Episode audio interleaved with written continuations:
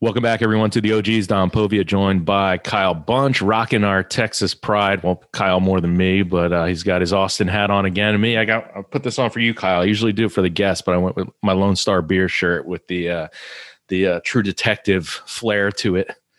I, I, I was. Is that a homemade? No, no, it was a Secret Santa gift I got uh, that, back in the carrot days. There's some genius gifting right there. Yeah, no, uh, you'll be you'll be down here soon enough though, right? We're yep. we're month and a half or so. You'll make your, your Texas visit. So uh, yeah, things down here are good. We we uh, on the soccer front got our got our first home win. Got the good people of Portland were good enough to give us a, a, a nice four goals uh, for for some you know a, a, nice housewarming gift. So uh, made, made, for some fun. I'm headed out there tonight to watch us uh, hopefully continue the string against LAFC and uh, and get get some sweat out, some good you know Bikram soccer fandom down here. Well, speaking of getting some sweat out, I'm dying here in Jersey. Uh, I can't wait for that uh, August in Texas with you. So yeah, yeah, you'll, you'll, you'll come down here and cool down. As much as we talk about the heat in Texas, New York, New Jersey summer heat, like uh, Texas has nothing on it. well, you know, my my my go-to move is Barton Springs down there. Just freeze my ass off for a couple minutes and then you're good. Exactly. I'm I'm I'm a short walk from there. We'll hit it up. All right. Well, let's go far away from Texas. Let's let's head to the Bay Area slash the nation's capital, Washington D.C., where Dave joined this week by Dave Fusillo. Fooch, what's up, man? Not much. It's been uh, been a long time since we've seen each other face to face. I know. Is it Fucillo or Fusillo?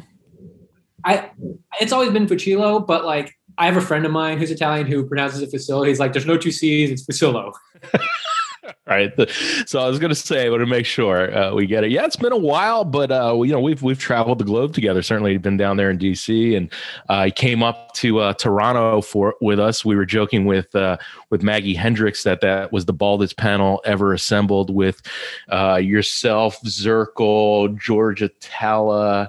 Tiki Barber. We had we had some chrome domes on there, but uh, you're looking good. Whatever you you don't have on top, you're certainly making up uh, with the chin hair here, man. It just keeps getting getting more unruly, but it looks good.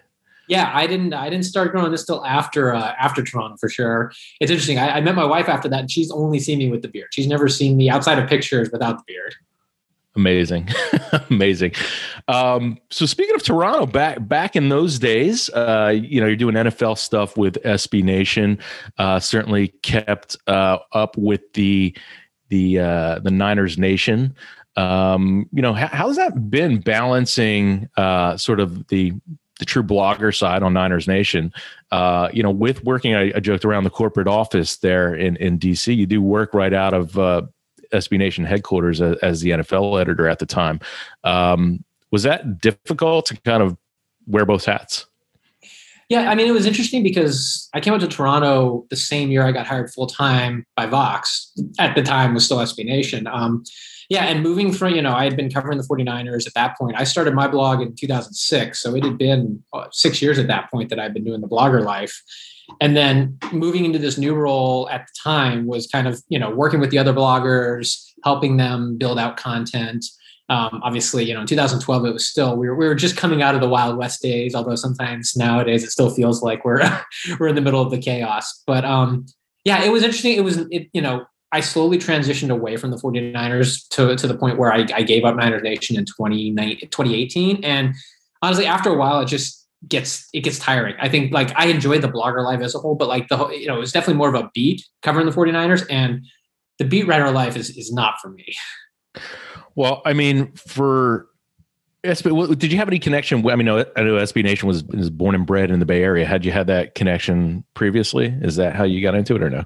Yeah, I, so I was actually working for the Oakland A's at the time as an accountant, and uh, it's it's interesting. That's I started my 49ers blog the same time I applied to law school, and so very clearly I was just really bored. um, no, I, I'd been a 49ers fan my whole life, and um, I met a guy. I met a guy through grad school who was the Raiders blogger for SB Nation. And I had no writing experience. I'm like, hey, you know, I want to write about the 49ers. Can you connect me with somebody? He's like, sure. Because SB Nation didn't have a 49ers blog at the time. And so I uh, I reached out they're like, yeah, can you write one or two things a day? I'm like, sure, why not? Like I had started a little blog spot site to show that I could do some stuff, and it just all kind of, you know, started rolling from there. Well, I mean, speaking of the, the beat writer life, I mean, covering the Niners, uh, certainly the last couple of years has been exciting. I know, um, you know, Kaepernick uh, news. You've been a guy that isn't afraid to sort of be opinionated. Uh, you know, even still. Um, you know, what's that been like watching it? You know, really up close as a guy that's covered the team. That certainly the before, during, and after with a player like that. Um, you know, ex- as an experience and a guy that's certainly very tuned in with what's going on socially in the in the world. Um, was that uh, a positive experience for you? I think, you know, on the whole, it was. That was like prior to the Kaepernick stuff. I mean, I felt like I had social awareness, but not to that level because he really brought out a lot of things. Like once he started having his press conferences, and they were talking more about what was going on. And obviously that led right into the 2016 election. And so there was, you know, I felt like I became a little more aware because of that. It definitely tuned me into like, hey, you should read this. Hey, maybe read that. You know, check out some new things. And so yeah, it was interesting when the when he first took a knee. Um, Steve Wyche from NFL Network got the, the, the first interview with him, but um, a woman who wrote for my site, uh, Jennifer Chan, she writes for NBC Sports Bay Area now. She got the first picture of it, and so that became the picture that everybody used, everybody credited. And so I remember uh, waking up. I was in Las Vegas at the time um, for an event uh, with uh, OddsShark, uh, sports betting company, and I remember like randomly waking up in the middle of the night to a text from her saying, "Hey." Check this out. And so like I look at it, and it's like, oh, and it just, I mean, it blew up from there. I, I definitely, you know, there was there were some folks that were out for that event that are, are notable names that that have strong opinions one way or another. And I remember being there like when opinions were first being formed and they didn't have uh, kind of like a real focused idea on what was going on. And it was just, I remember just doing like I spent all day doing interviews because it was just like everybody wanted a 49ers blogger to talk about this stuff. And I think traditional media, and I know you can, you know, you can attest to this, traditional media was not ready to go out on that limb yet.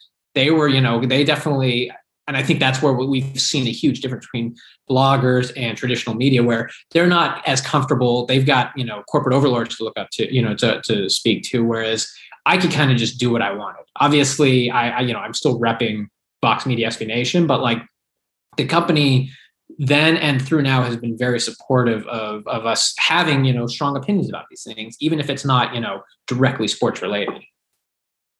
Well it's interesting for you wearing again both hats and sort of helping guide editorial content from you know an nfl perspective and then having to get like really in the weeds and do it with the team focus right? Had that happen on another say on another team uh, would you have reacted or acted any differently in an editorial capacity? I think it would, you know, if I wasn't following the 49ers, I I don't know that I would have, have leaned into it very much. Um, I think because it was so in my face as, as, a 49ers blogger, it definitely inspired me to, to read a little more, to, to learn more about it, to learn what was going on. But um, I don't know, you know, it's it's hard to say if I was not following them. And I was a Kaepernick fan. Like, you know, as a blogger, I was a fan of the team. I was not, you know, I did not make any pretenses about being objective. Um, and I think I think my writer, like my readers, appreciated that that I was honest about. Like I didn't, you know, I didn't say, "Oh, we're going to try and be objective," and then throw out opinions. Like they knew what to expect from me, and so I think it would have been different had I not been a 49ers fan, had I not been a Colin Kaepernick fan. I think that there would have, you know, I would have covered it a little bit because it was just it affected everybody, especially you know as they were playing teams, whether they're going to Buffalo and there are those T-shirts of him with a bullseye on them, or you know they were going to Florida and there was the Castro stuff. Like it impacted every single team to some degree. Yeah, how, how do you feel about um, well, it's funny you mentioned 2016, right? A totally different world, right? Pre pre 2016 election, post certainly, but I mean those years in between between the guy in the in the White House and you know sort of the the racial incidents and tensions that that we've seen, uh, really kind of coming out of that, right? So uh, if that was kind of the spark, um, you know, are we in a better spot or are we in than we were, let's say, in, in 2016 in terms of these issues that Kaepernick was trying to raise? I think, I guess it defines it depends on how you define better. Yeah. Uh, I don't, I don't think we're in like, not, that's a tough question. I really put you on the well, spot. No, it's fair, it's fair though. I think like we're not in a good position, but we're in a improved position from where we are because we're having these conversations. I think yeah you have to get uncomfortable. You have to have these conversations that people don't want, didn't want to have for a long time, and it's being forced to happen. And I think you can't improve until you talk about it. Um, even if there's, you know, even though there can be friction and it can get messy and noisy and people are going to make mistakes. I think especially we as white people are going to make mistakes in how we approach this issue. And I think this has opened up a space to allow us to be, you know, to, to grow in comfort and be willing to to better understand and to hear what what what Black folks are saying or Asian folks in the case of what we've seen lately, you know, with with AAPI issues. You know, I think that's the key is having these conversations in some form or fashion, no matter how messy it gets. Yeah, I think my issue, and I brought this up with athletes that I work with, is sort of the polarization um, with him and associating with him, right? Their message, I, I warn, might get lost, right? Because people are going to have a pretty binary opinion about him, it seems. Um, you know, so if you do something in support, right, it gets tied to him. If you do something in oppose, it gets tied to him, as opposed to the person in the message that's trying to, you know, articulate something. Um, you know, I don't want it to be so cut and dry. I would warn them, right? I say, all right, if that's what you want to do, but you don't want to be the the guy who did X, Y, and Z, Kaepernick, right? You want to be your own person with your own message and your own issues, and you don't want to automatically turn off that other side, right? I mean, we're talking like civilized people, but there's a lot of people that you know still can't have these conversations. Yeah, no, I agree. I think that you know it is easy to get lost in it. I think no matter how hard people try, there's always going to be folks that are like, okay, well, you mean this or you mean that, and read into them their own motives. But you know, we just focusing on football since that's kind of my area of expertise. You've seen a lot of different players trying a lot of different things. Uh, Michael Thomas, the uh, he I think he plays for the Texans now. He used to play for the Giants, the, the Dolphins. Uh, he was briefly with the 49ers. He's done a lot. He did a lot of things um, with the uh, the owner of the Dolphins. I forget uh, I forget his name, but he you know the owner of the Dolphins has has been um, Ross Stephen, Stephen Ross. Ross. yeah. Um, there, you know, I think when it comes to billionaires, that's a whole another conversation. but I feel like they, you know, they've been trying to do different things and trying to thread that needle. And so, you know, I, I, I don't think athletes should worry so much about how people are going to read into it. If they're, if they feel confident in their opinion and and why, and, and in their willingness to discuss it, you're you're always going to have people that are going to take issue with it. So I, I think it's you know you have to be willing to accept that and willing to just go out on a limb. And you know it may cost you. It co- it, it obviously cost Kaepernick. Um, I think people have you know have seen that and and how things have developed and how the NFL alone has changed. But I think as long as you're willing to to go out on a limb, it's it's worthwhile. You know, one thing strikes me about it a bit was and I know, you know, on the one time it feels, on the one hand, it feels like a lifetime ago. On the other hand, it was just four years ago. And obviously, social media was already a, a, a mature beast out there in the world. The idea of athletes kind of having their own direct line to the, cons- you know, to an audience was there.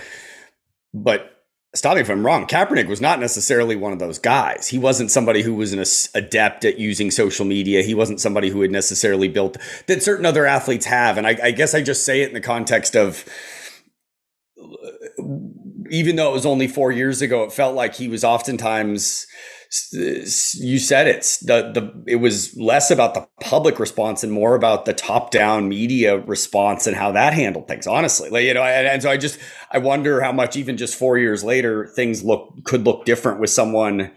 Even just Kaepernick and, and a more developed audience now, or any number of other athletes that Don may work with, or others who have that built-in audience and are really good at activating that. It feels like something that I just don't remember that being as much part of it as it as it feels like it would be today. No, you're right. And honestly, if you go back, so he started kneeling in August of 2016. If you go back to his social media feeds in January, February, um, he was you could already see a change in how he was talking about these issues. I think like on the anniversary of Malcolm X's death, he had, you know, he was posting about it. He was posting a lot of different things. And he later spoke about how he had started um, taking some classes at Berkeley and was learning more. And these are things like he would, if, if you, if people had bothered to pay attention or to look back, they would have seen that this, they could have seen this coming. Mm-hmm, um, mm-hmm. I think nowadays people are much more attuned to social media and focusing on every on an athlete's every word and interpreting it. You know, based on it's like, oh, he said that. Does he mean this? Does he mean that? Uh, does she mean this? Does she mean that? You know, it's all it's it's something that you can't get away from now. You really can't hide what your your opinions are if you if you start to talk about it on social media because everybody is is paying such laser focused attention, knowing that athletes are more willing to speak up yeah, and and I not to try to tie together like eight narratives all in one here, but I you know I, I can't help but like to look at these things and think about what that next wave of change might be, right? You know, because because so much of at the time what was so controversial with Kaepernick now feels normalized a bit. You know, like you said, we've made those advances. So what are, what's the next breakthroughs? And I think about a kid that comes up and by 18, 19 years old, you know, and Don always talks about it. I mean, this is in the rarefied 1% of 1% air, but there'll be people who will come in with the kind of momentum of a million people strong already before they've even had the chance to you know kneel at their first anthem. And and the platforms and so it's to look at what Kaepernick did at, at the time in a top down media world that feels incre- increasingly disrupted it just it feels like yeah it feels like oh, there's there's a template there that we're going to see in a much more disruptive way. I think you can honestly look at Naomi Osaka uh, you've seen how she has taken control of the narrative um, obviously like you know there's still people you know you see people speaking out about it. I think I don't know if it was Martina Navratilova or Chris Evert or somebody had said something that was just like, yeah, and and there was backlash on that as opposed to people having backlash against Osaka for choosing to value her mental health over over these issues. And again, it, it is very, you know, it's definitely not a black and white issue. It's not binary, as you're saying, when it comes to media obligations. And, you know, even Osaka admitted maybe she, you know, she should have brought this up earlier. But again, we, you know, every single new instance, in this case, the issue of mental health, which has taken on such a, a new prominence, um, it's not, it's going to be messy. It's going to take some learning and some understanding. And I think, you know, people will slowly start to understand it. And, you know, it's going to, you know, we're going to move on to another issue, move on to another issue. But it's nice to see that we're, you know, that athletes are starting to take control of that narrative. Yeah, it's interesting in, in both fronts too. I think there's also this this sort of inertia like thing you have to break through of just that people commenting on you disrupting their sports for it, right? And uh, like whether it's kneeling, whether it's you know the the Osaka issue, there was as much conversation about whether or not it's right to drop out of a sporting event as there was about the mental health side, right? Like we we we have to kind of break through the breaking with sports norms that have felt just so unbreakable for so long that now it's not. I mean, what was it? Two weeks before that it had been. Oh yeah, she earned more than any athlete last year. Oh okay, yeah. It's not a crazy thing to think I, I can afford to take a tournament off. I just had a pretty good run, and but yet unthinkable five years ago, ten years ago. And so I, I, think that's that's part of what's so interesting in these is just getting to the place where we're actually talking about why she's dropping out versus just the act of dropping out or the act of kneeling when we're so used to the uniformity. I think that's and that's a, seems like a very generational thing that we're that, that's a lot of the change we're going through right now. And it's interesting to see when when it triggers whoever to kind of have their get off my damn lawn moment around whatever change someone's bringing into their their sports uh, ceremony. Anyways, I'll I, stop rambling. I, I, feel like it's a new normal, which is nice. You know, like we're seeing changes. Like athletes used to be put on a pedestal for good or for bad. You're you know, it's like shut up and play, shut up and dribble, you know, whatever.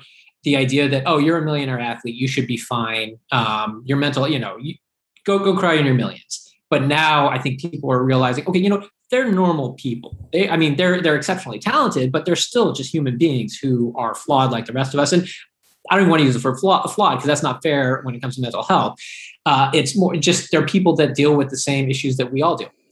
Yeah. Or the, the, the one that blew my mind was some of the NIL. I mean, blew my mind and at the same time it surprised me in no way, but the framing of NIL around greed, right? That it was the like, oh, you know, that, that cover. Oh, yeah, Dave, like, I think love, you, you tweeted that, right? yeah, I tweeted out the SI cover. And like, it's funny. I, I, I talked with a friend from SI about it, who you know who took a little exception to it, and I, I understood why because like the actual article was really good, and the article focused on the issues, but like that historical stereotype against Miami Hurricane football players is there. There there are racial undertones. There are just all those stereotypes that that came to came came up, and they could have chosen a million other covers. And like I said, the article itself was very good, but they I think they ruined some of the credibility when they chose that particular cover. Yeah, it's uh, you know I always react to those things and and the you know getting in arguments with people trying to you know fight for the billionaire and his billions over the player the, the greedy player and and you know some of those narratives and uh, you know just again like a lot of the uh, underlying often racial sort of undertones that tie into those things why we don't get so mad about uh white quarterbacks getting their millions, uh, you know, all of those things. But well, NIL is, is driving me absolutely crazy because it's really going to be like the rich getting richer, right? So, like the the speaking of Miami, that local company that comes out putting a half million dollars going to pay the entire team, right, to do that. Who, who's getting something out of that, right? He he got the boost out of that, right? And I joked around in our Slack channel. I said, "All right, Nike, your move. like, like, come on, Oregon's like, let's go. What are you going to do for us?" And then, sure enough, right, uh, Phil Knight and and one of the Oregon players drops an NFT. And I'm like, huh, that's that's what the it, it, the NCAA was kind of like concerned about, but like because of the Supreme Court ruling, now they can't do anything. So, and then I my my my follow up joke was like, "All right, Kevin Plank, let's make the Terps, uh, you know, a national uh, a national powerhouse." Powerhouse here. So again, who's going to benefit from that? The Under Armours, the Nikes, these local businessmen that are already boosters and pumping money into it is just boosting themselves now. Be- before we move on from Kaepernick, though, I want to hit one one question because I feel like it's the Mandela effect, like rattling around in my head, and I figure Fucci, you're the one that can like clear this up for us. Prior to all the kneeling side, wasn't he propped up by like the Christian right for his like Christianity, Bible verse tattoos, stuff like I feel like there was a time maybe 10 years ago where he was like a Christian poster boy for the religious right. Am I nuts or do, do I um, misremember this? I don't know if it was like full on, you know, the, the very organized religious right or if people, because I remember, you know, in 2013 at the Super Bowl, remember there was the there was the issue of his tattoo. Well, prior to that, there was the issue of his tattoos. There was the article about yeah. the kissing the biceps and the tattoos and all that. When in reality, his tattoos were. I think that's where the Bible verse came up because they're like, "Hey, he's got tattoos, but like they're Bible verses. Like, what's the deal?" You know, um, I, he was adopted by a white family that I believe was relatively religious, but you know, I, I think I don't know. I don't recall like really being propped up by the religious right. I don't pay a lot of attention to that, so it's also possible I completely missed the boat. I just figure you're paying attention to him. You might yeah. know. So okay, it could very well be the Mandela effect rattling around in my head. Um, but I, am finding some stuff, Don. I, am I'm going down a rabbit hole for you right here. I think okay. uh, the, the Gospel Light Minute has some links. I'll, I'll send you. I'll send you some reading materials. Beautiful. Do that, do, there's there's definitely glorifying God on the gridiron is is is a headline attached to Colin Kaepernick. So so he was he was a version of Tim Tebow in some sense uh, to certain wow. people at some time that just want to prop people up and make assumptions and use them for their own particular agendas, which kind of goes back to the conversation. Exactly. Just read into it what you want. Right. Um, but moving on to like sort of the disruption in, in athletes and, and what they're doing, um, you know, let's kind of turn that around a little bit. We talked about uh, the propping up by the by the media top down approach with this particular issue. But let's let's kind of talk about the media, right? Where it's like, hey, don't disrupt my sports. You know, in one sense, the other sense is like, just give me the news. Um, as a guy that's you know been able to walk that line, as like you said, not not having those corporate overlords and and given the freedom that Vox gave you. Um, but how have you also seen like the the parallel transformation into like sort of journalist activists? You know, like our friend Jemele and you know any number of other people that have kind of taken that straight news, put an opinion on it, and really kind of carved out their own path yeah, no, it's interesting seeing that, you know, and really it, it's been happening for a while, but again, Kaepernick kind of was, you know, you started to see more of that after that. Um, you definitely, you know, I, I obviously there was there was journalism activism prior to that point. There were, you know, there were always political events or whatever you want to call it.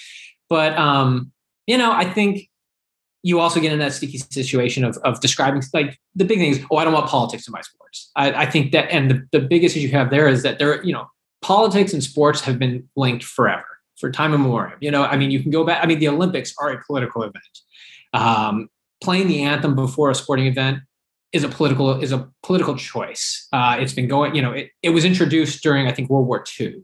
Um, it's this is not something that's happened forever, and so I I think that I get why I get why people don't want it. Like I get why people don't want to be, you know, they view it as a distraction. They're like, I just want to escape when I go when I watch my sports. But you know, I think we can all agree that sports has been connected to politics, whether it be, you know, I know we'll talk about union stuff when you talk about labor rights, uh, when you talk about racial issues, uh, when you talk about any of it, it's always been linked. And so it's it seemed inevitable. I think now with social media allowing people to build their more personal brand, you're able to do that more. Like if I, you know, in the 90s, if I worked for ESPN, it was probably not very easy for me to express myself other than like, you know, yelling out my catchphrases. Um, you there weren't, you know, there wasn't that th- those shows like what was it? You know, Michael was it Michael Smith and Jemele Hill had a show.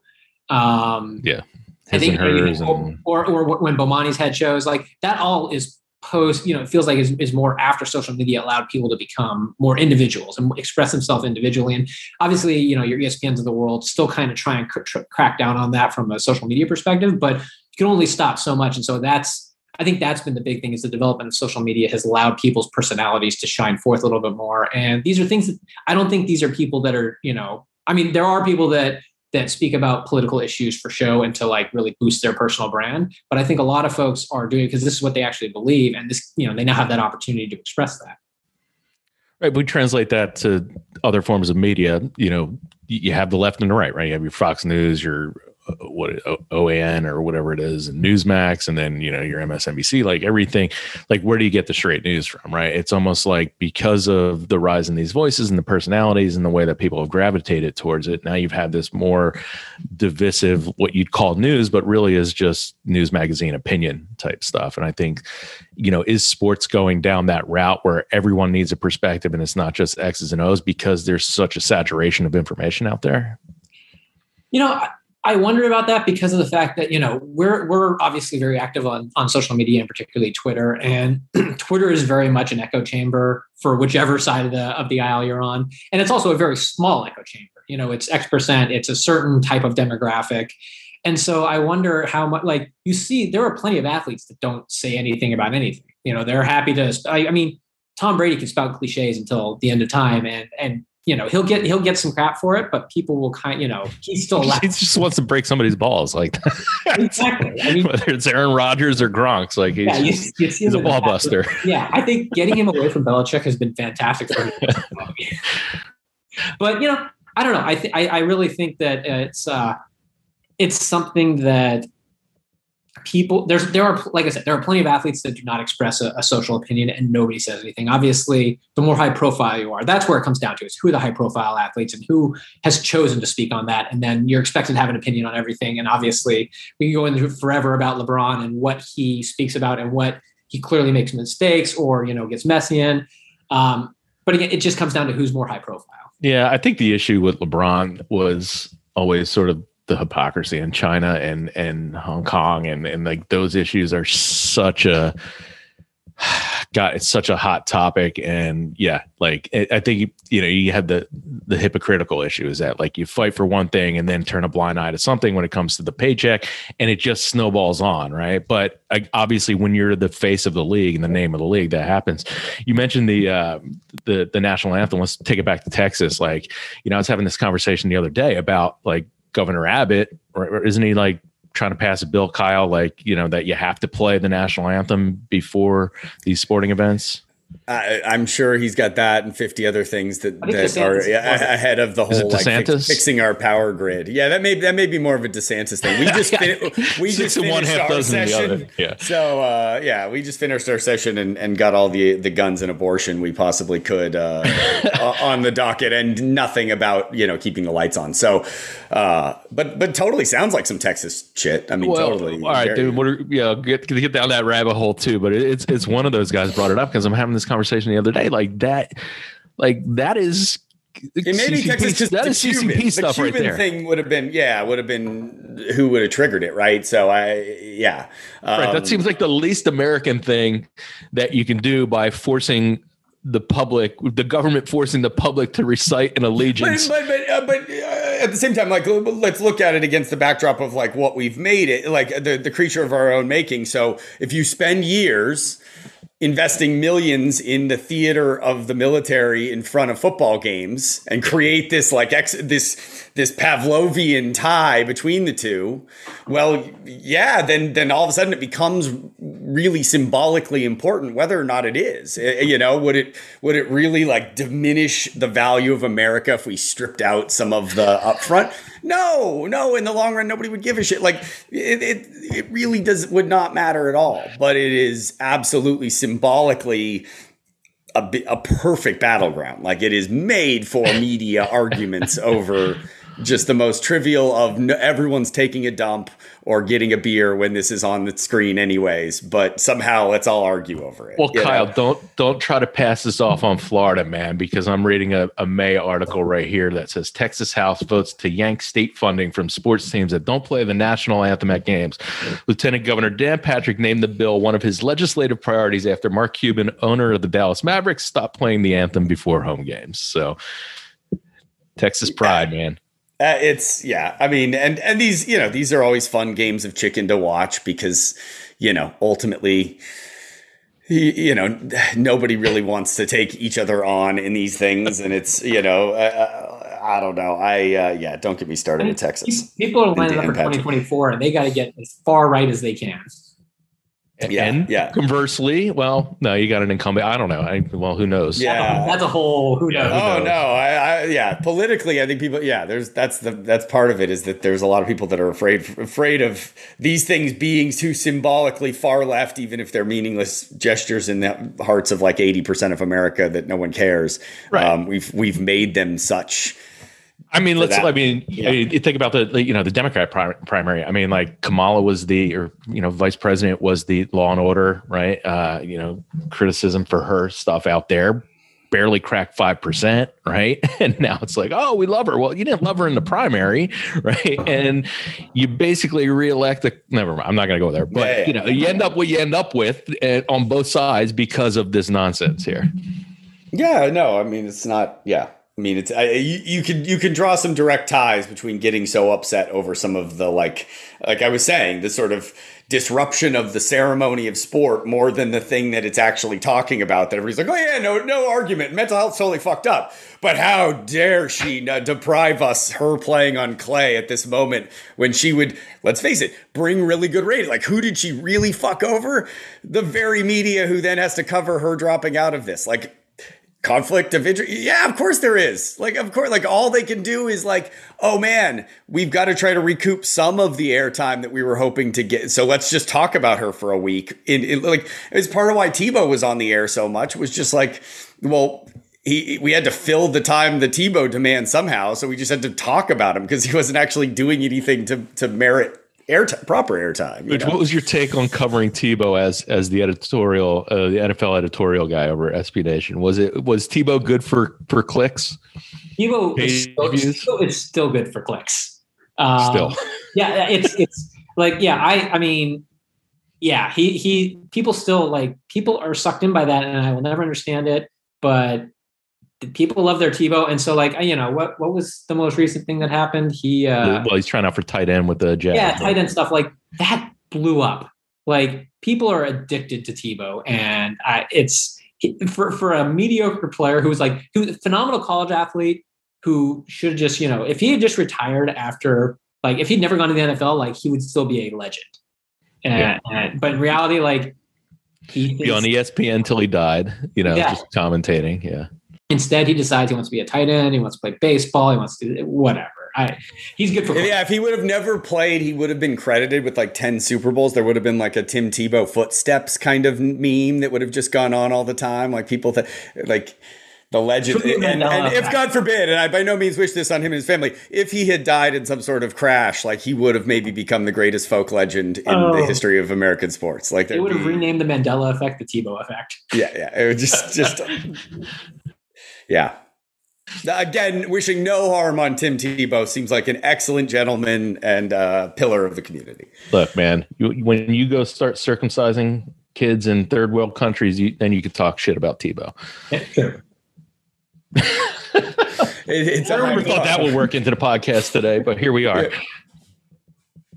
Uh, anyway, let, yeah, let's uh, let's stick with some politics here. Uh, let's talk about Vox Union. Um, so, so Dave, the the unapologetically progressive guy, right? Um, you know, he's got see his icons and his his avatars with with uh, with Senator Warren. Um, but you know, you do kind of work in a corporate environment. Um, you know, you do have overlords that you answer to and and and advertisers and such. But uh, on the unionization side, um, you know, we saw what happened with uh, with Gawker and and when they tried to come up. Um, in between all this, you have like the gig, gig workers bill out in California. Um, how did this come about? How was it received internally? I'm sure you bumped into you know Bankoff every day uh, in the office there. Um, yeah, uh, tell us about sort of uh, how it came to fruition.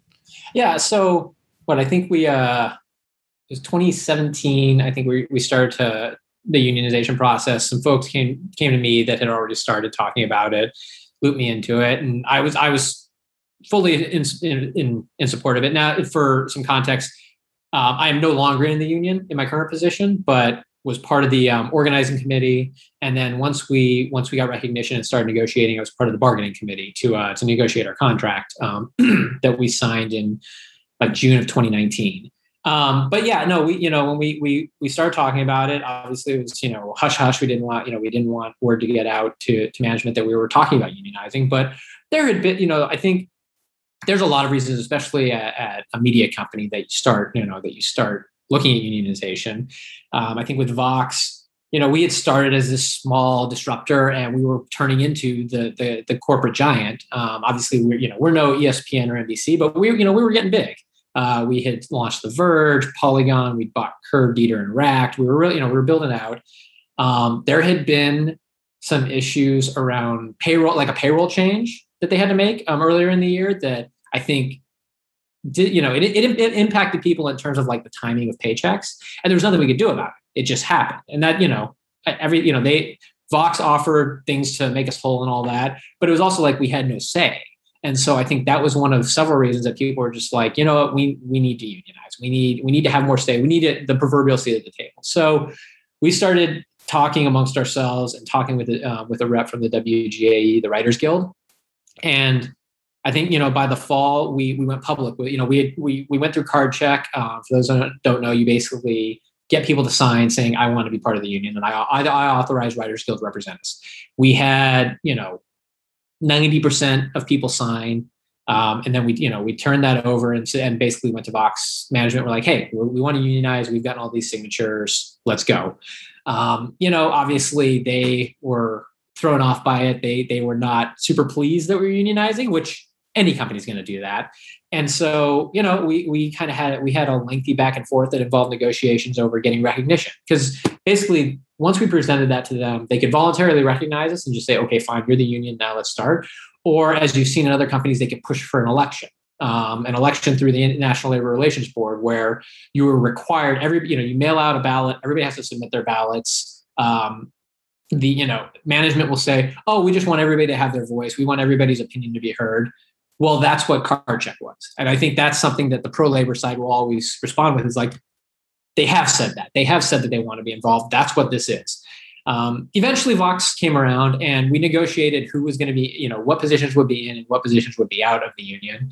And you know eventually we got to the point by the end of the year where vox finally accepted it and we you know we were ready to start negotiating. Um, that's when you move into, you know, I think in March or April of 2018, we started negotiating and we finished in June of 2019. Um, negotiating every, you know, it's, you know, negotiate terms and conditions of employment. So it was everything from uh, salaries to intellectual property rights. Um, what if somebody wants to write a book? Who owns what rights? Um, and you know we didn't you know we we eventually came to an agreement basically we would have the same health insurance as the rest of the company and if if health insurance health insurance was improved for people outside the unit they would improve it for us um, but i think the big thing that i the, big takeaway was that the company eventually came around you know the, the negotiations got contentious at times um, obviously you know i'd see jim around the office I think we maintained a good relationship. And I think that's what helped us get through it. Like there were tough times. There were moments where people were upset or not happy with something we did. I think that last week of negotiations, we went on strike for a day and we're just like, we're not working today. And um, through the grapevine, heard that management thought we were being melodramatic um, and that kind of thing, which, you know, but a day later, we, you know, we had, you know, two days later, we had a deal. Um, clearly it helped. And so I think it was interesting, especially for those of us that have been around forever you know, a lot of us had been around since since Jim first started. You know, we started our blogs. We were small, like I said, we were the small disruptor, and relationships existed that had existed well prior to this. Uh, but then we also had a lot of people in the union that did not have their relationships, and so we kind of had to work to make sure it's like we can have the I can have these conversations with Jim, or I can have these conversations with whomever in management. Other people are not that comfortable with it, and so you kind of have to make sure that you're not like making sure that we're we, we, are a group. We are not individuals. We are working together. And so i think that was something that for those of us that have been around a little longer it was easy to forget that you know what there's a lot of people that don't have this ease of of, of a relationship where they can just go into the ceo's office and just talk to them and so we kind of had to keep that in mind as we were figuring everything out. But you know at the end of the day we were able to get the deal done um, i think it you know it sounds cliche but it made us stronger as a company i think having a contract in place, especially for a media company in this in this world now where everybody's talking about you know mergers and going public. And I have no idea if that will happen with Vox. Um, it's you know now that Buzz, I think it was BuzzFeed is going public with their SPAC. Um, that's always a possibility, but you know who knows. Um, but I think having a contract in place where we know you know there's stability now, or there there's more mm-hmm. stability than there was before, and so I think that helps. Uh, how much you know in these conversations uh, i'm curious you know uh, there's there's stability and and some of the practical realities of you know being able to have a quality of life and a job and then there's also kind of a notion of seat at the table which is often you know sometimes uh, can be the like yeah that sounds great I'll just start by getting paid a decent wage but but I, I i'm curious in your your position exactly what you just alluded to you're at a company that is who knows what its future looks like. And part of that is you showing up and doing great work and all that. But but along the way what the company becomes how much do you feel before those conversations now empowered in shaping that future of the company? Is it just through your day-to-day work product or do you guys feel like you have a voice in how the company may evolve right? Because it's obviously a, you said it changing landscape and people leaning further into subscriptions, different media ways to package and and sell media. How how, how do you how does that play out? Well, I think there's a there's a couple of things that that that approach that. Um, the first is, and I'll be, I'll be blunt, we call it the barstool effect, um, where when it comes to like things like when they want to, you know, uh, you know, syndicate content elsewhere and stuff like that. Um, I don't remember the exact specifics, but like, you know, basically we're like, we don't want to be associated with Barstool, um, and management needs to know that um, that's just that's just how we felt about it. And so like there are ways that we you know that we at least have su- either at the very least notification about it. Um, you know there are certain things where they can tell you know there are things they don't have to tell us. There are things that they do at least have to tell us. And then there are things that we have to bargain for. So like for that latter instance you know last year was a tough year for for everybody in the industry. We had layoffs everybody had layoffs. And so um, when they when we had layoffs anybody who was in the you know in our bargaining unit, um, they had to negotiate uh, severance. Um, the company had to negotiate with us like a severance package, and um, I think that we've done a good job in terms of. I think that's important, you know, especially in in this industry that is so unstable. Um, being able to say, okay, you know what, you can, yes, you, you know, we can't tell you, like you, they have the undisputed right to lay people off for economic reasons but they have to negotiate the kind of deal that people are going to get when they get laid off, and that gives us what what, what, what that was going to be my question. Like, what constituted you know eligibility as a union member via? Look, we all came up as bloggers, right? So like there, you know, I know SB Nation sometimes had a dozen different writers on the website. Like, did you need to submit a certain amount? You know, h- how do you actually qualify as somebody that you know is entitled to these benefits or if you're just a random contributor to a website? So the difference is um, there's full-time employees part-time employees and then contractors. Um, legally contract like contractors are not part of the union. And that is a like there was there, there was definitely a lot of um, angst over that and a lot of discussion because there were certain there were definitely contractors that spoke out as they they should have that they were not happy with that they were not allowed to be part of the union there was there was quite literally nothing we could do about it because legally the company does not have to include them. The company could choose to, but they can say we're you know contractors are not allowed, and there's nothing we can do about it. That's there's Supreme Court precedent that has established that contractors are not employees, um, and that gets into the whole gig thing, which is a whole other can of worms. But you have say what 256 team sites or whatever that that number was, right? So so if I'm the editor in chief of the A's site, right? Where, where do I where do I land? Like, depends if you're a contractor or not. Um, a lot, most, most. Right, but how many of them would you say, like, of the 250 were, say, employees of? Very few. Yeah. Most of the team sites were run by contractors. Right. Um, right. And so, for like, for instance, like we have probably 10, now it's cha- it's changing. They're definitely working to hire more into part time or full time roles, but like we probably have 11 or 12 of our NFL sites run by full-time employees. And so they fall under the, uh, under that. Um, we have part-timers who, you know, work 20, 30 hours a week. They're part of the union. Anybody that is that is paid as a part-time employee that is classified as an employee. So a part-time employee or a full-time employee is part of the, is part of the union. Um, if then there are, then you get into things like are they a supervisor? Are they a manager? Those folks are not. Um, you can negotiate like when um, when prior to Gawker exploding and, and you know and everything falling apart. Like I believe that like the editor in chief of Deadspin was part of the union. Um, but they negotiated that. Like the editor in chief of SB Nation is not part of what is not part of the union. The editor in chief of The Verge is not part of the union.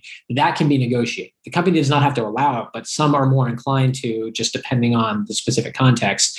And so you get into a ton of legal nuance around what constitutes a supervisor, what constitutes a manager, because the idea the idea is that if you're a supervisor or a manager, theoretically you are getting access to more um, confidential information, more sensitive information that would help the union. And th- there's this thought of, are you, you know, do you are you there to represent the company or are you there as an employee? And if you're there representing the company, there is there's an inherent conflict of interest that can come up. And yeah, so, and so that's where, um, like again, similar similar to this, the contractor stuff. There's a ton of Supreme Court precedent. A lot of it revolving revolving around nurses when it comes to supervisors and what's considered a supervisor and what's considered an employee you know, when we were at BWB, I want to say six, right? Uh, one of our panelists told Chris Cluey that he's a replaceable commodity. Like that, that was the exact words. Um, you know, I, I kind of feel like where does that land with we talked about the shifting media landscape and what's going to happen and we're not sure and the consolidation and SPACs, et cetera, like everything, right?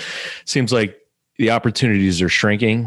Um, the pool of talent isn't um, you know, what kind of prevented you from saying, or, or, or the company from saying, we don't really need you? you mean to, to full time employees? Yeah. Yeah. Once you unionize, you have protections.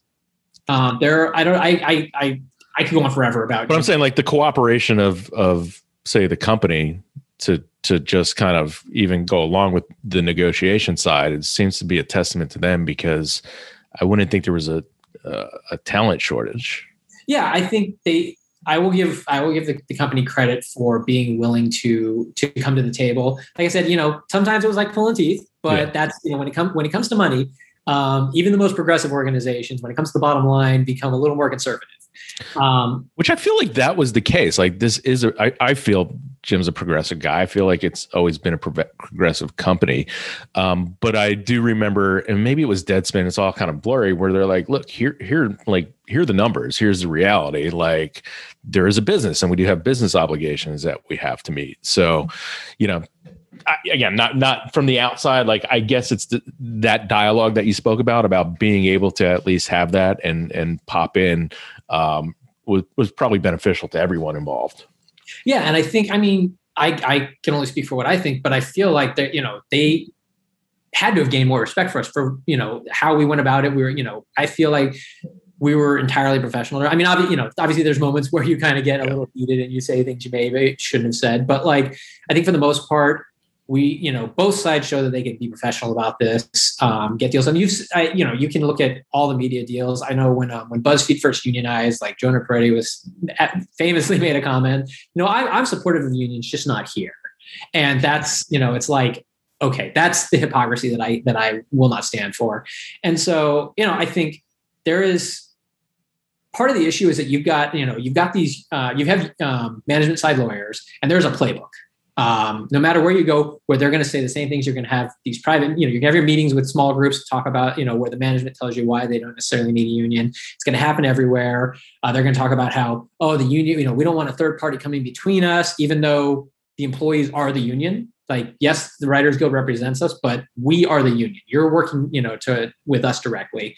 But there's just, you know, there's all these cliches that come out of the the the management playbook, and that's that's fine. That's you know that's why they pay these lawyers a lot of money to, to negotiate these things. But I think with with Vox, they came around much faster than we've seen other other companies come around. They were, you know, we've we've seen stories of management refuse, you know, like mm-hmm. showing up and having nothing and just being like, you know, we're not going to negotiate right now, or this is our last offer. And we didn't have that with Vox. And so I, I know I I'm willing to, you know, I respect them more because they were willing to go through this process. They were willing to come towards the center. And, you know, like kind of when we were talking about the race issues when it comes to having messy conversations, when you unionize, you're going to have messy conversations, but you need that to make sure that every, you know, that you protect yourself because, you know, and I, am sure you've seen this from media companies. We always hear in this dot com age of, oh, we're a family and oh, we're, you know, we're here to, to, to work together and, you know, all that.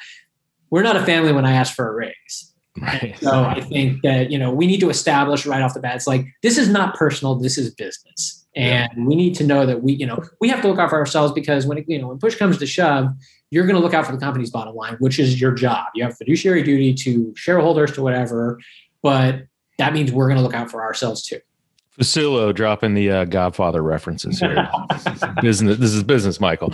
Um, talk about messy conversation. You, you, talked about the the barstool effect, but if we look at like kind of the trajectory of the online like landscape, you know, in our days, the you know the Deadspins being the big the big wigs, and you know the Yahoo blogs, and you know SB Nation and and Bleacher. We talked on previous shows about sort of the arms race that we called it be, between the two of you, and you know then Vice came out of nowhere, and you know hey they're they're taking over everything, and now that that's not the case either. But you know it seems like Barstool's continuing the the upward trajectory, uh, w- while a lot of other ones are are sort of struggling. And um, you know, putting a business hat on, like where where does that, you know, personal things aside, like where what do you see kind of next? Like uh do they keep do they keep that trajectory? Does somebody else come and disrupt it? Uh, you know, what's on the horizon for for you know the online sports space?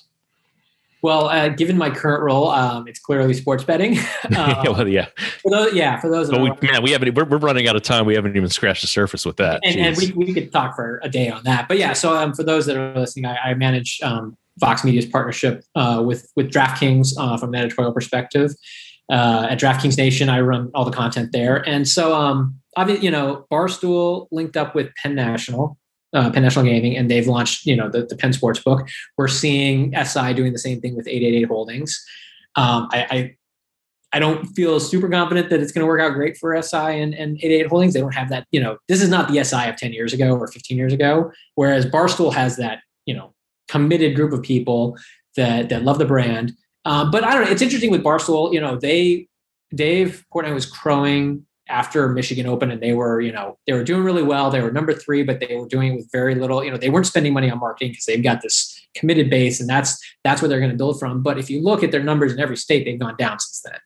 Um, from a pure, again, purely from a business perspective, you've got people that aren't necessarily going to be as loyal if you're not giving them a promotion bonus, if you're not spending money on it. You see DraftKings and FanDuel spending money left and right uh, to to bring in customers, and they they they DraftKings and FanDuel entered this. They always have. yeah, exactly. But they, I mean, the reason that they're number one and number two in basically every state is because they had that um, DFS daily fantasy uh, user base.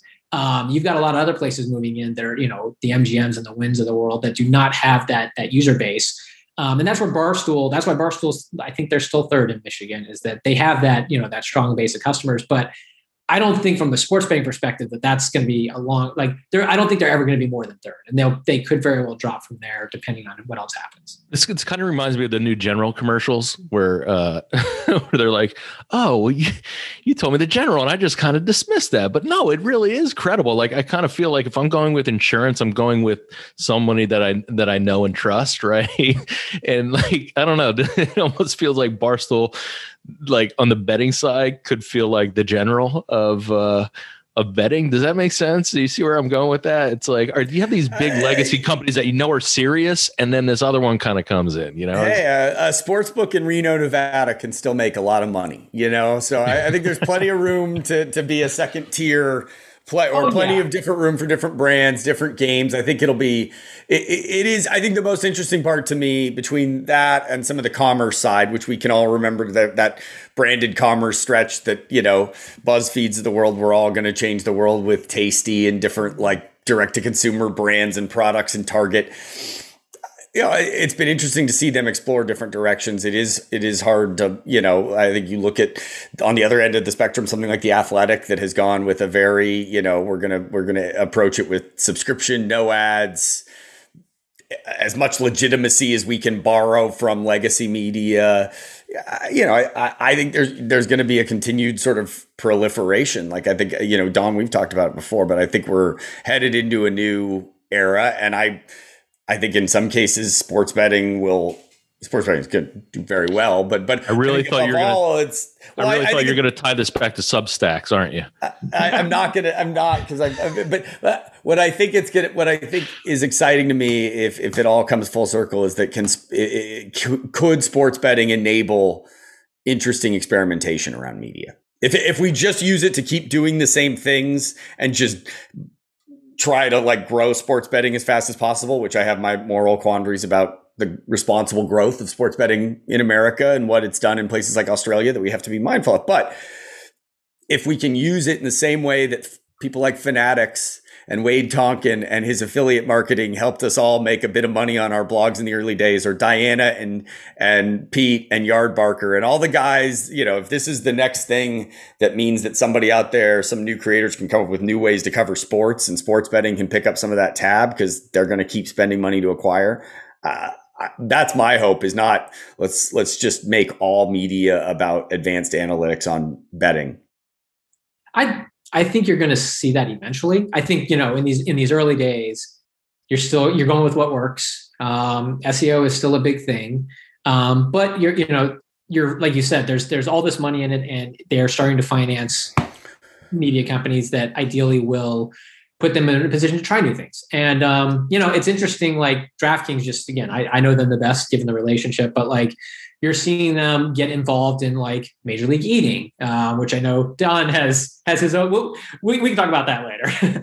but um, you know, or like there's like a professional cornhole league. Um, there's like an ultimate Talk about not taking care of your talent. So, but we'll, we won't go there. I, I, I, am on, you know, I, as a labor person, I am on your side on this, Don. but no, but I, you know, I think you're seeing them try new things. You're seeing a lot of like they're doing all they do um, a lot of free pools, and this was a big thing that they really dove into last year during the pandemic when there were no sports. Is like we're going to have a free pool around The Bachelor, and we're going to just do all these things where we can come up with new ideas of of things to cover, and suddenly everything is sports, you know, which I guess means that nothing is sports or something like that. But you know, I think you can get creative with stuff and you're going to see a lot of these partnerships growing and growing. I mean, I'm I think at some point you'll see like you know like Peyton and Cooper Manning doing their Capital One College Bowl show. At some point, that's going to be sponsored by by a sports book. It feels like um, I don't know. Did you see the, the, news today that Drew Brees is now uh, the main spokesperson for PointsBet? Um, and I think the goal is because PointsBet has a huge deal with NBC, and you know eventually you're going to start hearing Drew Brees dropping lines on uh, during uh, Notre Dame games. There we go. It's all changed. The bastardization. I, I got a jam, guys. That's all right. Uh, On that Fooch, note. While while uh, while we depart with Kyle and, and, we make our exit, but let's wrap it up. We'd like to say, you know, give us give us one good memory from uh, your your blogs with balls experiences. Honestly, it was meeting all these people that now I interact with regularly on Twitter. I met, you know, Maggie. I you know I saw Maggie on Twitter, but never really met her. We got a chance to have lunch with her and Aaron Schatz and you know a group of folks and um, meeting Tim Ryan and that whole crew of folks. I, that, that's hey, I think it, we're 26 episodes in, and we got somebody dropped Tim Ryan that wasn't uh, Jamie Hamill, who was you know the sports hernia with him. Yeah, nice. yeah. I mean, Jamie, like Jamie, all that, like they're just folks that I met that like seeing how people like meeting them then and now seeing how people have evolved it's just that more than anything has just been fascinating to see because what it's been nine years since since that toronto one nine, eight or nine years yeah and yeah. I like the idea that there was a baseline, and now we just, as blogging has evolved, as the media has evolved, seeing how these folks have evolved, um, especially the independent folks that are trying new things. I know Maggie's now with uh, with Bally Sports and doing yeah. a lot of stuff around the Olympics, which is great because obviously nobody knows the Olympics like Maggie. That's her thing, yeah. Yeah, and so like I just oh, you, will have to hear the story about um, you know uh, Mottram basically stealing her you know fourth place medal name, but she told that one that was pretty good.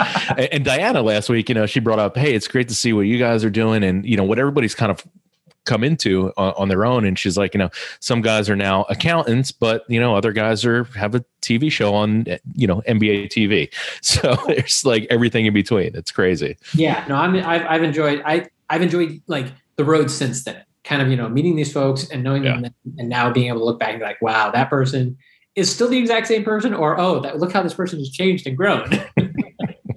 Hopefully change for the better and grow. That's right. Um, but Fooch, hey, hey, man, thank you for for your involvement, your friendship, as we like to say to everyone, because you truly are, like you just alluded to. I mean, you know, it's it's great to still be talking to you after nine plus years because you know we predated that event. Um, but yeah, we'll we'll talk next time a little bit more about about DK Nation because uh, certainly a lot there. I think we need to have a whole show on on that. Uh, you know, bring a couple of different voices in. I think sports betting is just. I mean, whether whether people like it or not, and I totally get why there are people that are squeamish about it. Uh, but I think that it, it is the future. And so, like, it's something that has to be. It's interesting because sports betting is not, and I won't get too far down the rabbit hole, but like from a money making perspective, like it's peanuts. Um, the actual, like, I think New Jersey released their numbers, and like yeah. penny slots made like 30 times what you know in terms of hand, in terms of revenue. And so, like, it's it's really, it, but it gets people indoor. It gets people sitting there watching sports, and then oh, I'm going to go play the penny slot. So but it's interesting. It's it's going to change. It's going to change me. Yeah, and well, certainly with Jersey, and I can speak to this, but I won't. But you know, the year of last year, having things like this and different options, you know, kept many industries and many jobs like afloat uh, with what they've had to deal with. But again, that could be a whole conversation in itself. So let's wrap it up. That's David Fucillo, Fucillo, Fucillo, whatever you want to say. Fooch, we call him Fooch. For Kyle Bunch, I'm Don Povia. Has been the OGs. We'll see you soon.